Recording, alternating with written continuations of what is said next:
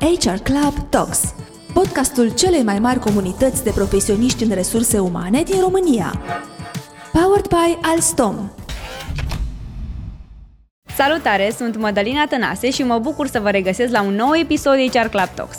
Partenerul acestui episod este Alstom. Alstom este un lider global în industria transportului feroviar, făcând transportul mai rapid și mai ușor pentru toată lumea, cu o gamă largă de trenuri de pasageri, sisteme de semnalizare și locomotive. De la trenurile de mare viteză la tramvaiele urbane, Alstom face pași și înspre modernizarea transportului feroviar din România.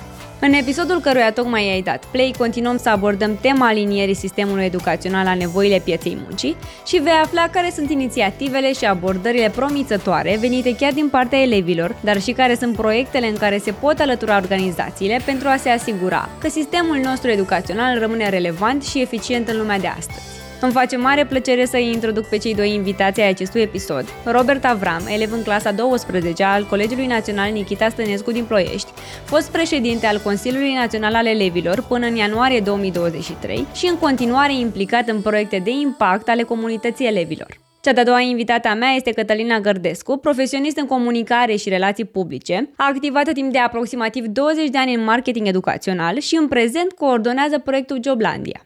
Bine ați venit, Robert, Cătălina, vă mulțumesc tare mult că ați răspuns pozitiv invitației mele. Amândoi sunteți aproape de acest subiect și vă invit să împărtășiți din contribuția voastră celor care ne ascultă. Aș începe cu o primă curiozitate. Ce îi lipsește sistemul educațional în aceste vremuri? Oh, ce curiozitate mică! Mulțumesc pentru invitație, în primul rând. Sunt foarte bucuroasă să mă aflu aici, în special dat fiind partenerul meu de conversație de astăzi.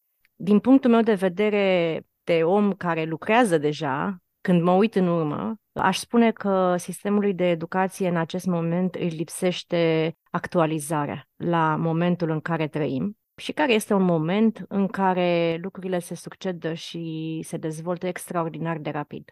Pe de o parte, există lucruri pe care un sistem educațional poate să le schimbe, pe de altă parte, sistemele educaționale de obicei sunt niște vase mai mari, așa de croazieră, cărora nu le putem schimba cursul imediat. Dar uh, cred că ar fi mai important să ne întrebăm pe cineva care este în acest sistem și care ne poate oferi o viziune mai uh, pertinentă. Robert, tu ce zici?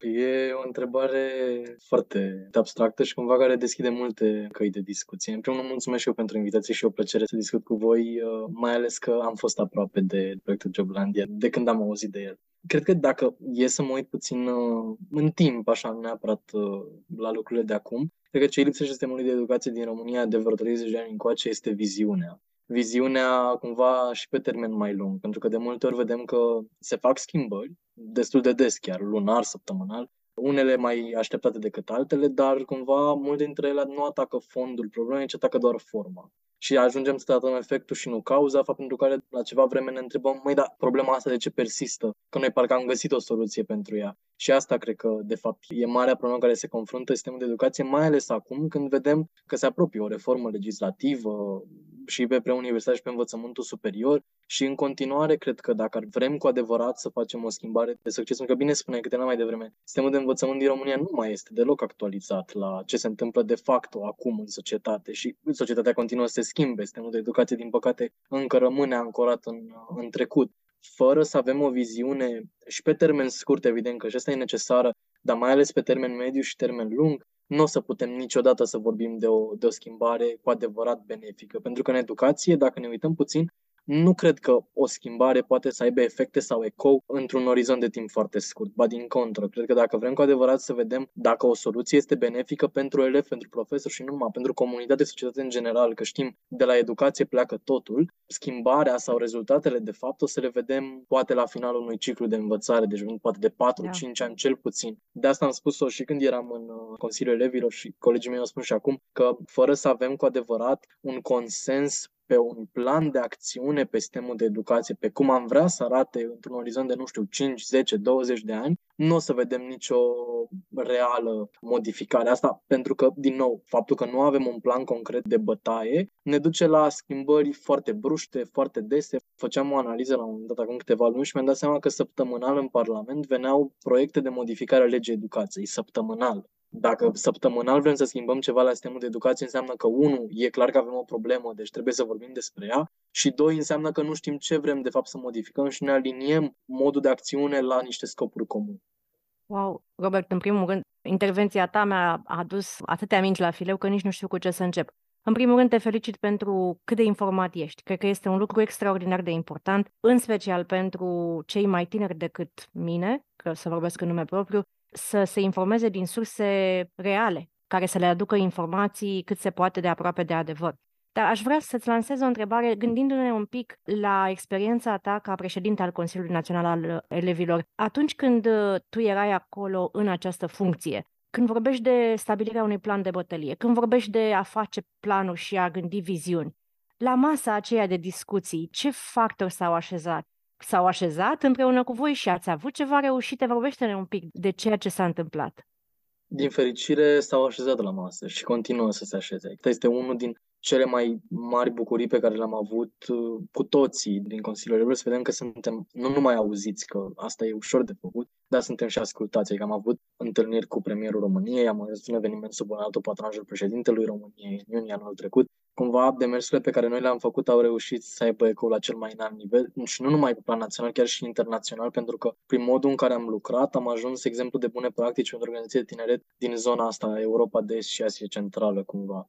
Cred că unul din uh, motivele pentru care încă sesizăm lipsa asta de comunicare și de dialog este că în România, din păcate, nu e o cultură a dialogului constructiv, dialog structural cu societatea civilă în general, nu vorbesc aici doar de tineri sau de elevi, dar cu societatea în general, pentru că vedem, cum spuneai și tu mai devreme, lipsa de informare cumva atrage de la sine și o lipsă de interes vis-a-vis de un anume subiect. Ori în momentul în care cei care au puterea de decizie, cei care sunt cei responsabili de luarea unor decizii benefice în numele comunității, văd o doză din asta foarte mare de dezinteres din partea oamenilor pe care îi reprezintă, atunci cumva și din partea lor vine lipsa asta de importanță pe care o acordă sau nu o acordă dialogului cu cetățenii. Și aici e încă de, lucru, e încă de lucrat. Dacă la nivel național lucrurile stau bine, de obicei organizațiile din societatea civilă au dialog cu uh, factorii de decizie de la toate nivelurile, cu cât coborâm mai jos în comunitate, la firul ierbii, la nivel local, primării, mai ales în mediul rural. Acolo de multe ori nu există dialog și punct. Nu mai vorbesc de dialoguri din astea structurate, axate pe probleme și așa mai departe. Și asta pentru că în continuare în România încă nu se înțelege de ce tinerii sunt importanți, de ce tinerii contează cu adevărat. Și sincer am stat și m-am gândit la un moment dat, nu cred că există subiect care să nu afecteze tinerii sub o formă sau alta. Fie că e da. vorba de educație, fie că e vorba de sistemul de pensii, absolut toate, la un moment dat, exact. îi vor afecta pe tineri. Ori nu putem să luăm decizii fără să-i consultăm și pe ei. Dacă vorbim de construcția unui parc, let's say, în uh, centrul orașului, cine va merge în parcul ăla pentru da. entertainment, da. pentru relaxare tinerii? Dacă vorbim de educație, cine e acum în școală? Cine e centrul sistemului de educație tinerii? Dacă vorbim de sistemul de pensii, cine va ajunge prin taxele și impozitele pe care le plătește să suporte contribuțiile de genul ăsta? Toți tinerii. Ori în punctul ăsta, cred că ce e cel mai important este să ne aliniem cumva la, la nivel european, la nivel internațional, din punct de vedere al dialogului cu comunitatea, pentru că abia atunci o să vedem cu adevărat niște decizii luate în numele cetățenilor și cumva în acord cu interesele lor, pentru că dacă pe decizii nu-i trage nimeni de mânecă, nu or să vină da, ei către public. Cumva publicul da. trebuie să vină către ei, din păcate, cel puțin acum. Pe mine mă bucură sincer să văd că există oameni ca tine, Robert, la acest nivel de vârstă și ascultându-te mă gândeam la un lucru pe care l-am auzit într-o conversație cu o organizație internațională de nu știu care este traducerea în românește în acest moment, Global Citizenship, că o decizie luată în numele meu fără mine nu este pentru mine, nu este în favoarea mea. Și aș vrea să, bine, noi putem să discutăm pe ceea ce ai ridicat la fileu ore întregi, dar eu aici sunt în spate cu sigla HR Club și mintea mea în momentul ăsta stă la un lucru și aș vrea să discutăm un pic pe partea asta. Cred că lipsa de viziune de care vorbește afectează într-un fel și modul în care elevii sunt orientați profesional. Și poate de aici, pentru că eu cred că tinerii sunt o forță, numai că dacă nu este canalizată această forță așa cum trebuie, ea intră în, într-un haos, nu știe și cumva se manifestă în modul pe care noi ne grăbim să le criticăm. Dar ce le oferim? Haideți să luăm doar acest aspect al orientării profesionale. Unde este responsabilitatea? Unde o vezi tu? Cine trebuie să educe? Școala, părinții sau uh, comunitatea de angajatori? Discutasem uh, chiar recent despre asta și, sincer, nu cred că putem să aruncăm mingea doar în, în poarta cuiva, doar în curtea cuiva. Mi se pare că e o problemă care deja depășește nivelul unei singure categorii. Da, aici e vorba de trei, cumva, astea cele mai mari. În primul rând sunt autoritățile, statul, Ministerul Educației, Inspectorate și mai departe. Ei trebuie să asigure un cadru general cumva de desfășurare al uh, genului acesta de activități și în lege există deja dreptul elevilor de a beneficia de consiliere și orientare vocațională și mai departe personală, după care intră mediul de afaceri, mediul privat. Cum interacționează mediul privat cu comunitățile școlare, în așa fel încât, pe de-o parte, tinerii să știe ce nevoi sunt pe piața muncii de la oamenii care activează acolo, în mod evident, pentru că, până la urmă, doar de acolo, de la oamenii care activează într-un domeniu pot să ții informațiile cele mai bune, ca mai apoi să vorbim și de părinți care ar trebui să vină să le dea un imbold tinerilor să facă ce le place în același timp, dar să se și informeze, să intre în contact, în primul rând, să încerce. Pentru că o întrebare pe care o pui cuiva, pe care îl admiri poate, că și care activează într-un anume domeniu, poate să deschidă niște căi sau niște uși foarte importante pentru tine. Eu am foarte mulți colegi și acum care, din păcate, deși suntem în clasa 12 și mai sunt 4 luni până la BAC și ca, hai să spunem, 5 până la admitere la facultate, încă nu știu pe ce drum vor să o ia. Și asta se vede poate mult mai mult în superior decât se vede în preuniversitar unde avem rata abandonului universitar la niște cote enorme. Vorbeam cu cineva de la Politehnică și îmi spunea că la construcții civile rata de abandon trece de 70% ceea ce este ireal. Pentru da. că în ritmul ăsta vom ajunge să ne dăm seama că ceva nu am făcut bine. Și cred că, de fapt, problema pe care o avem la momentul ăsta este că nu ne uităm cu adevărat către ce ar trebui să tindă școala. Mi se pare că școala deja nu mai este singurul loc de unde elevul își ia informații. Mi se pare că, dincolo de asta, ar trebui să fie un facilitator, cumva, pentru dobândirea unor competențe care să-l ajute în momentul în care iese de pe băncile școlii. Fie că urmează învățământul superior, fie că nu-l urmează, că știm, nu e obligatoriu. Școala trebuie să-l pună în diverse contexte, trebuie să-l ajute să interacționeze cu oameni din comunitatea locală, cu mediul privat de acolo, din zona lui, cu oameni din toate domeniile, încât să-l facă, să-l sprijine, să-l determine ca în momentul în care va ieși din liceu să meargă pe drumul pe care el îl consideră oportun pentru el, în acord, bineînțeles, competențele pe care le are. Și aici intră și partea de consiliere școlară, pe cum interacționează consilierul școlar cu elevi. Atunci când avem un consilier școlar la peste 1000 de elevi, în mod real, pentru că normal mult mai mică în lege, dar când ai, și chiar și cu câteva sute de elevi, ar trebui să lucrezi nu știu, 24 de ore din 24, 7 zile din 7, poate s-a pus să vorbești, nu știu, 2-3 minute cu fiecare elev. Și asta este imposibil, inuman, nu poți ții un om acolo. Unde mai pui și că de multe ori consilierii școlari nu au doar asta. Sunt și profesori da, în școala respectivă, au o normă de predare. Nu mai vorbim de situațiile în care ar trebui să vină elevul la propriul profesor să-i spună că se simte, nu știu, overwhelmed, poate de uh, stresul pe care îl pune școala și poate disciplina respectivă pe umerii lui. Sunt multe aspecte pe care le vedem deficitare acum și cred că modul prin care putem să le rezolvăm este să depunem eforturi conjugate aici. Și mă bucur că deja mediul de afaceri e din ce în ce mai vocal, e din ce în ce mai vizibil în zona asta de educație, mai ales cu reforma, pentru că dacă nu punem în acord ce înseamnă viziune pe educație cu nevoile de pe piața muncii acum și în viitor, pe prognoză, poate, nu o să reușim să vedem cu adevărat uh, un succes. Scopul școlii ăsta e nu doar să livreze niște informații stești din programă, da. ci să pregătească realmente un elev.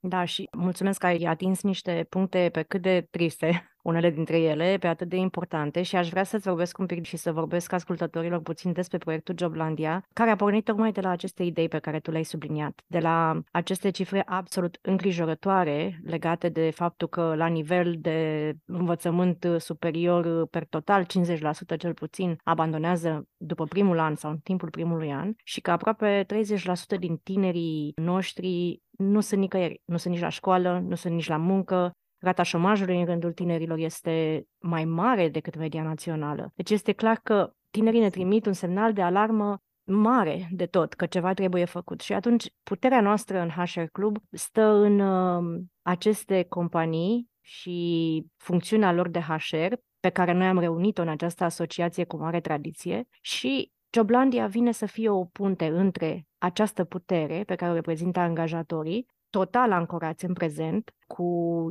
tot ceea ce înseamnă informație legată de momentul prezent, dar și să simtă efectul a ceea ce se întâmplă cu generația în acest moment. ei simt primii faptul că nu au piața de muncă pe care și-ar dori-o și atunci Joblandia vine să-i pună în legătură, exact cum sugerai și tu puțin mai devreme, să le ofere într-o primă fază experiență la locul faptei, dacă vrei să spunem așa, prin uh, vizite în cadrul companiilor. Lucrăm acum și foarte rapid, va fi gata o platformă digitală Joblandia în care companiile vor avea fiecare contul lor, va fi ca un catalog, dacă vrei, de companii, din care liceele să aleagă pentru a face o activitate în săptămâna altfel sau în afara săptămânii altfel, ca și activități extracurriculare sau în timpul lor de dirigenție și să meargă în vizită la o companie. Astfel putem să vedem că în spatele acelui casier dintr-un magazin, dintr-un supermarket, stă foarte mult stau depozite, care unele dintre ele sunt uh, uh, sustenabile și sunt adaptate condițiilor climatice din prezent. Putem să vedem că în bancă nu lucrează doar oameni care stau la ghișeu. Sau ce înseamnă să fii influencer pentru o anumită companie, pentru că acum acesta este un, un lucru foarte, foarte popular. Speranța noastră pentru acest proiect, într-o primă fază, pentru că este un proiect pilot, este ca cel puțin 5.000 de copii să facă vizite și noi suntem aici de la HR Club să ne asigurăm că orice companie care deschide ușa către o vizită primește pe cineva și orice liceu ce dorește să meargă are unde să meargă.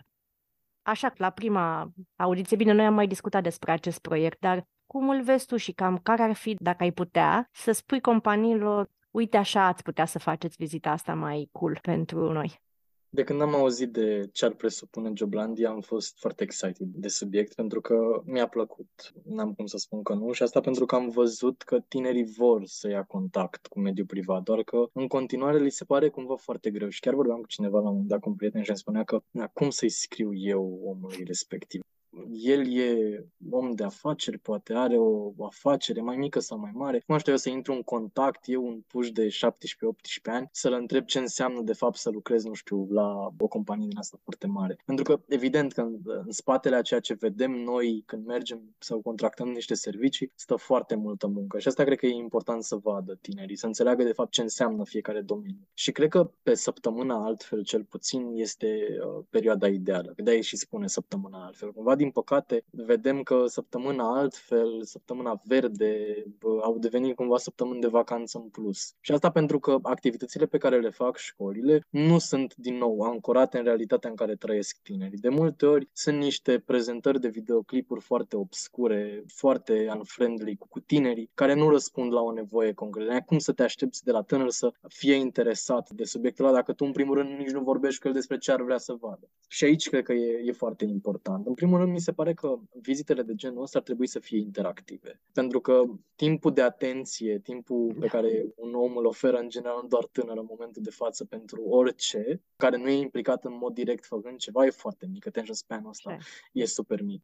Așa că dacă nu îl pui efectiv să, nu știu, poate să încerce să completeze un document la o bancă, let's say, să vadă cum uh, se poate lua un credit, cum se poate contracta un credit, care e procesul din spate. La un depozit de care spuneai mai devreme, poate să vadă cum ajunge poate marfa din depozit la magazinul la care el merge și cumpără, nu știu, din colț sau din cartier. Exact. Dacă nu vede proces, dacă nu e implicat în mod direct, efectiv în activități, pe o perioadă scurtă de timp, nu e vorba aici de luni de zile sau nu știu ce, ci de o simplă vizită care ar trebui să dureze, evident, poate o zi întreagă încât să poți să walk through tot ce înseamnă da. proces. Dacă nu-l implici în mod direct, nu o să fie interesat, ci implicit o să-i separă în friendly și nu o să priceapă de fapt. În momentul în care este implicat în mod direct, atunci e și mai interesat să facă, pentru că unul vrea să iasă bine, în mod evident, și e willing să învețe, să vadă lucrurile. În al doilea rând, simte că este parte a ceva pe de-o parte, și pe de altă parte mai e și bucuria asta că a reușit să facă ceva bine care probabil o să ajute pe cineva la un moment dat. Cred că asta e foarte important. De Super sfatul. Interacțiune între angajator, între proces în sine și tânărul care vine să viziteze locul respectiv. E super, super important super pentru sfat. că practica e mult mai importantă acum decât teoria, dincolo de orice. De asta am și spus că în școală, cel puțin, dacă nu înveți cum să aplici ce înveți acolo, să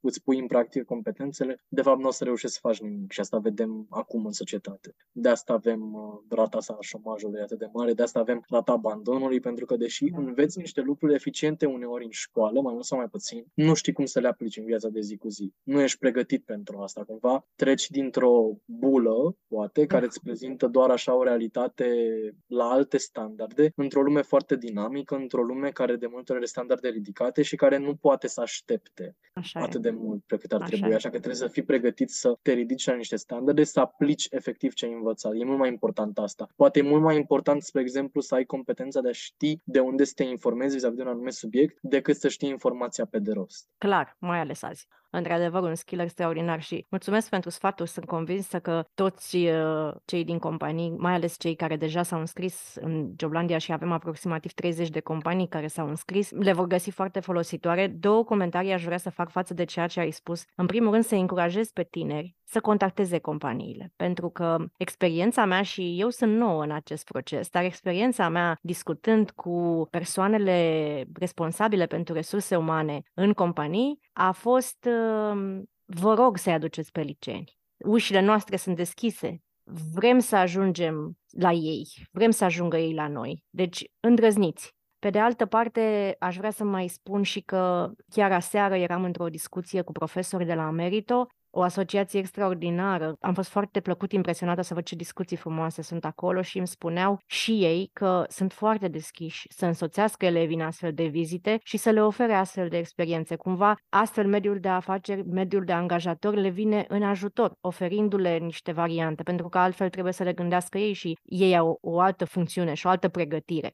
Deci, în momentul acesta, cum spuneam, platforma va fi gata. Pentru licee și pentru elevi va fi foarte ușor, pentru că ei nu trebuie decât să intre acolo, să vizioneze informația care se află pe platformă și să-și aleagă locația unde vor să meargă, transmit un mesaj și se aranjează vizita. Acesta fiind doar un pas. Deci, noi sperăm că atunci când săptămâna altfel se termine, deci undeva la finalul lui mai, să ne întoarcem, să evaluăm și să creștem pe acest proiect experiența Joblandia pe care o vedem implicată implicând elevi din primii ani de facultate, tocmai pentru a-i ajuta să pună un sens în spatele a ce fac acolo și să stea în școală și să-i ajutăm cu mentorat din partea profesioniștilor și cu un spațiu virtual de resurse, deci urmează mai mult. Acesta este doar începutul. Căta, eu sunt curioasă. Dacă ne aud acum profesioniști de HR și nu numai, cum se pot implica în Joblandia? Ce trebuie ei să facă? Cât de simplă e aderarea, în ghilimele, la acest proiect? Eu aș spune că este destul de simplă, dată fiind deschiderea pe care am văzut-o. În primul rând, să se întoarcă în companie și să se asigure că atunci când ne contactează știu despre ce vorbesc, ce locație poate să primească o vizită sau unde îi putem primi, fiindcă sunt foarte multe companii mari care au diferite locații, după care să contacteze HR Club sau chiar uh, noi vom face publică această platformă și ei o vor avea uh, în newslettere și în, în tot, toată comunicarea noastră, să intre pe platformă și să completeze acest profil de companie. Lucrul cel mai important din profilul de companie este descrierea vizitei, pentru că acolo le spuneți povestea tinerilor de cum o să fie experiența aia și sunt total de acord cu Robert și am transmis acest mesaj și companiilor că astăzi este despre experiență, este despre cum îi faci să se simtă și asta nu ține doar de tineri. Ei pleacă de acolo cu o experiență memorabilă în situația în care au făcut ceva, au creat, au discutat, au fost implicați. Și apoi vom încerca să ne uităm împreună și să reflectăm asupra vizitelor și să creăm în continuare. Mulțumesc! Sper să se adune o gașcă foarte faină de companie în acest uh, proiect. Pentru Robert mai am o întrebare, pentru că am auzit mai devreme de la tine best practices în uh, Europa, în uh, Asia Centrală. Ce s-a întâmplat? Ce acțiune ați demarat în Consiliul Național al Elevilor? Ce a avut succes și mi-ar plăcea tare mult să împărtășiți cu noi. Asta pentru următoarea generație care va prelua coordonarea Consiliului și ca inspirație pentru orice elev care poate fi un driver în acest proces de schimbare.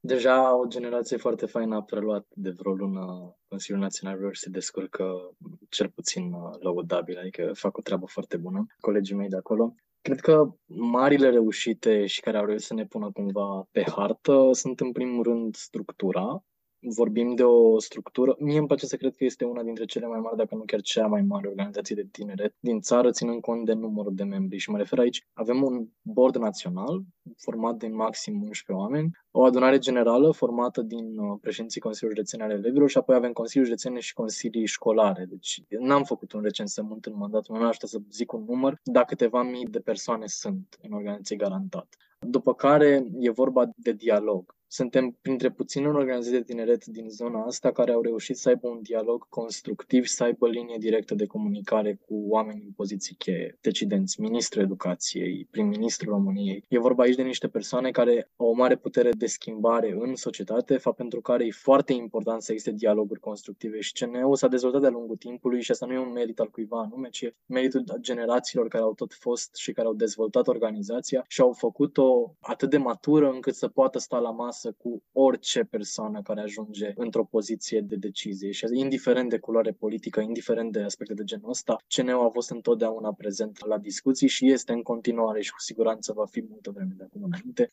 Cred că cea mai mare realizare și cea mai vizibilă în viața de zi cu zi a elevilor sunt două. Una care a fost prin 2021, și e vorba de bursele elevilor, unde de la 0 lei la bugetul de stat pentru burse s-a ajuns în 2021 la 500.000 de lei și acum vorbim de peste un miliard în decurs de 2 ani. Deci e o creștere enormă din punct de vedere al impactului bugetar, din fericire pentru elevi. Și acum nu mai avem burse de 7 lei pe lună în diverse localități, ci vorbim de burse la un quantum de cel puțin 200 de lei pe lună pentru fiecare elev. Adică e vorba de niște pași în față foarte, foarte, foarte mari. După care vorbim de structura anului școlar și de sistemul de evaluare și care s-a, asta s-a întâmplat anul trecut. Am trecut de la semestre la module deci vorbim de o structură care ține cont de curba de efort a elevilor și a profesorilor, pentru că după 8-9 săptămâni în care ai motoarele turate la maximum, ai nevoie de o pauză scurtă, evident. Deci avem structurat anul școlar în așa fel încât să țină cont de aspectele astea și am trecut de la teze, așa cum le știm cu toții, care deveniseră, din păcate, o lucrare cu ceva scris roșu acolo, fără niciun feedback real, la niște instrumente de evaluare sumativă axate pe feedback, după care vorbim în mod evident și de lege, unde colegii mei au reușit ca o bună parte din amendamentele pe care noi le-am transmis anul trecut în vară, în 2022, e vorba de undeva la 80 de pagini de amendamente pe proiectul de lege a învățământului preuniversitar, au reușit să includă din ce am văzut eu în spațiu public peste jumătate.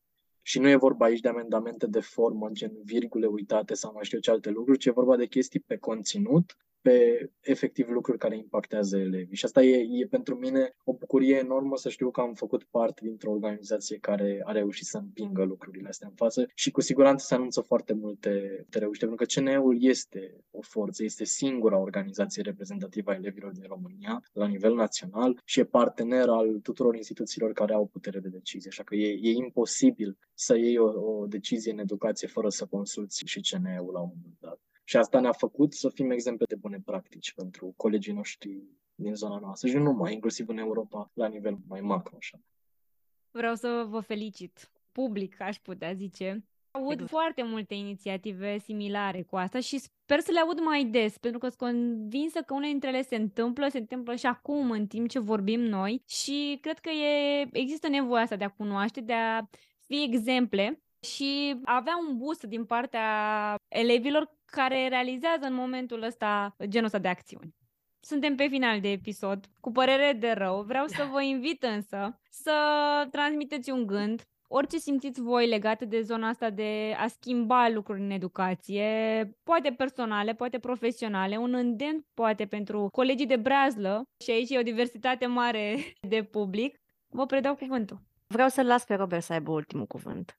Așa că eu am uh, un îndemn uh, pentru angajatori și unul pentru tineri, dar cam sună la fel uh, să nu dispere și să nu se lase copleșiți, pentru că um, schimbările adevărate nu se fac în salturi, ci se fac în pași mici, făcuți des. Și uite, acest pod pe care noi îl întindem între lumea liceenilor și lumea angajatorilor este un pas mic. Acesta și altul și altul sunt convinsă că peste câțiva ani ei vor reprezenta o schimbare despre care vom vorbi cu foarte mare bucurie și cu foarte mare mândrie.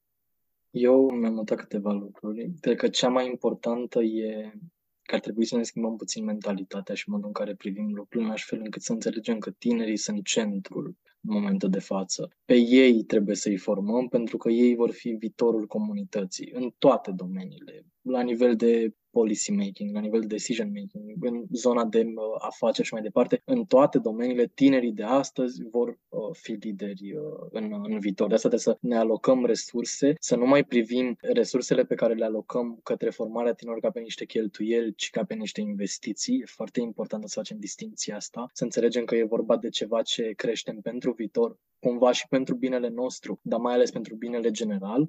Pentru tineri, ce trebuie să înțelegem deci ce mesaj am transmis întotdeauna și încă transmit în proiectele în care sunt implicat, nu vă opriți niciodată pentru că schimbarea nu vine de la sine, asta e clar. Dacă noi nu ne ridicăm, nu o să se ridice cineva pentru noi. Și asta e foarte important. Și aveam o chestie pe care uh, mi-am notat-o pentru mai devreme cât vorbea Cătălina și mi-am dat seama de cum am putea să atragem tinerii către zona asta de afaceri. Și aici că un îndemn pe care l-aș avea eu este zona de PR a companiilor, care ar trebui să fie adaptată la ce văd tinerii în momentul de față pe platforme, pe TikTok, pe Facebook, pe Instagram. Chiar dacă pare puțin, nu știu, out of the box să faci tu ca companie TikTok-uri pentru tineri e o chestie care te ajută enorm de mult. Mă uitam cât de mult au reușit să promoveze, spre exemplu, academii, academiile militare sau Academia de Poliție prin intermediul TikTok-ului. Exemple de bune practici sunt. Dacă e o platformă care pare cumva așa foarte ciudată, foarte, nu știu, misterioasă pentru oamenii care nu sunt și care nu activează pe ea, e un, un izvor și o sursă din care poți atrage enorm de mult, mai ales pe partea asta de resurse umane de tine, pentru că ei acolo frecventează. Dacă ei văd acolo lucruri care le plac, vor avea un incentiv mai mare să se informeze, să se implice în domeniul Și acolo se promovează enorm de multe proiecte, prin modul în care funcționează aplicația. Vă mulțumesc tare mult, dragilor, pentru discuție, conversație, conversație cu sens și impact. Să auzim uh, de proiecte frumoase, multe și uh, cu succes.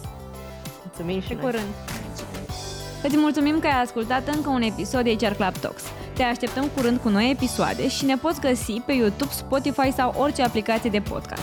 Ne-am bucurat să share cu prietenii tăi noul episod și nu uita, dacă ai sugestii sau întrebări, te încurajăm să ne scrii la office.hr-club.ro Pe curând, dragilor!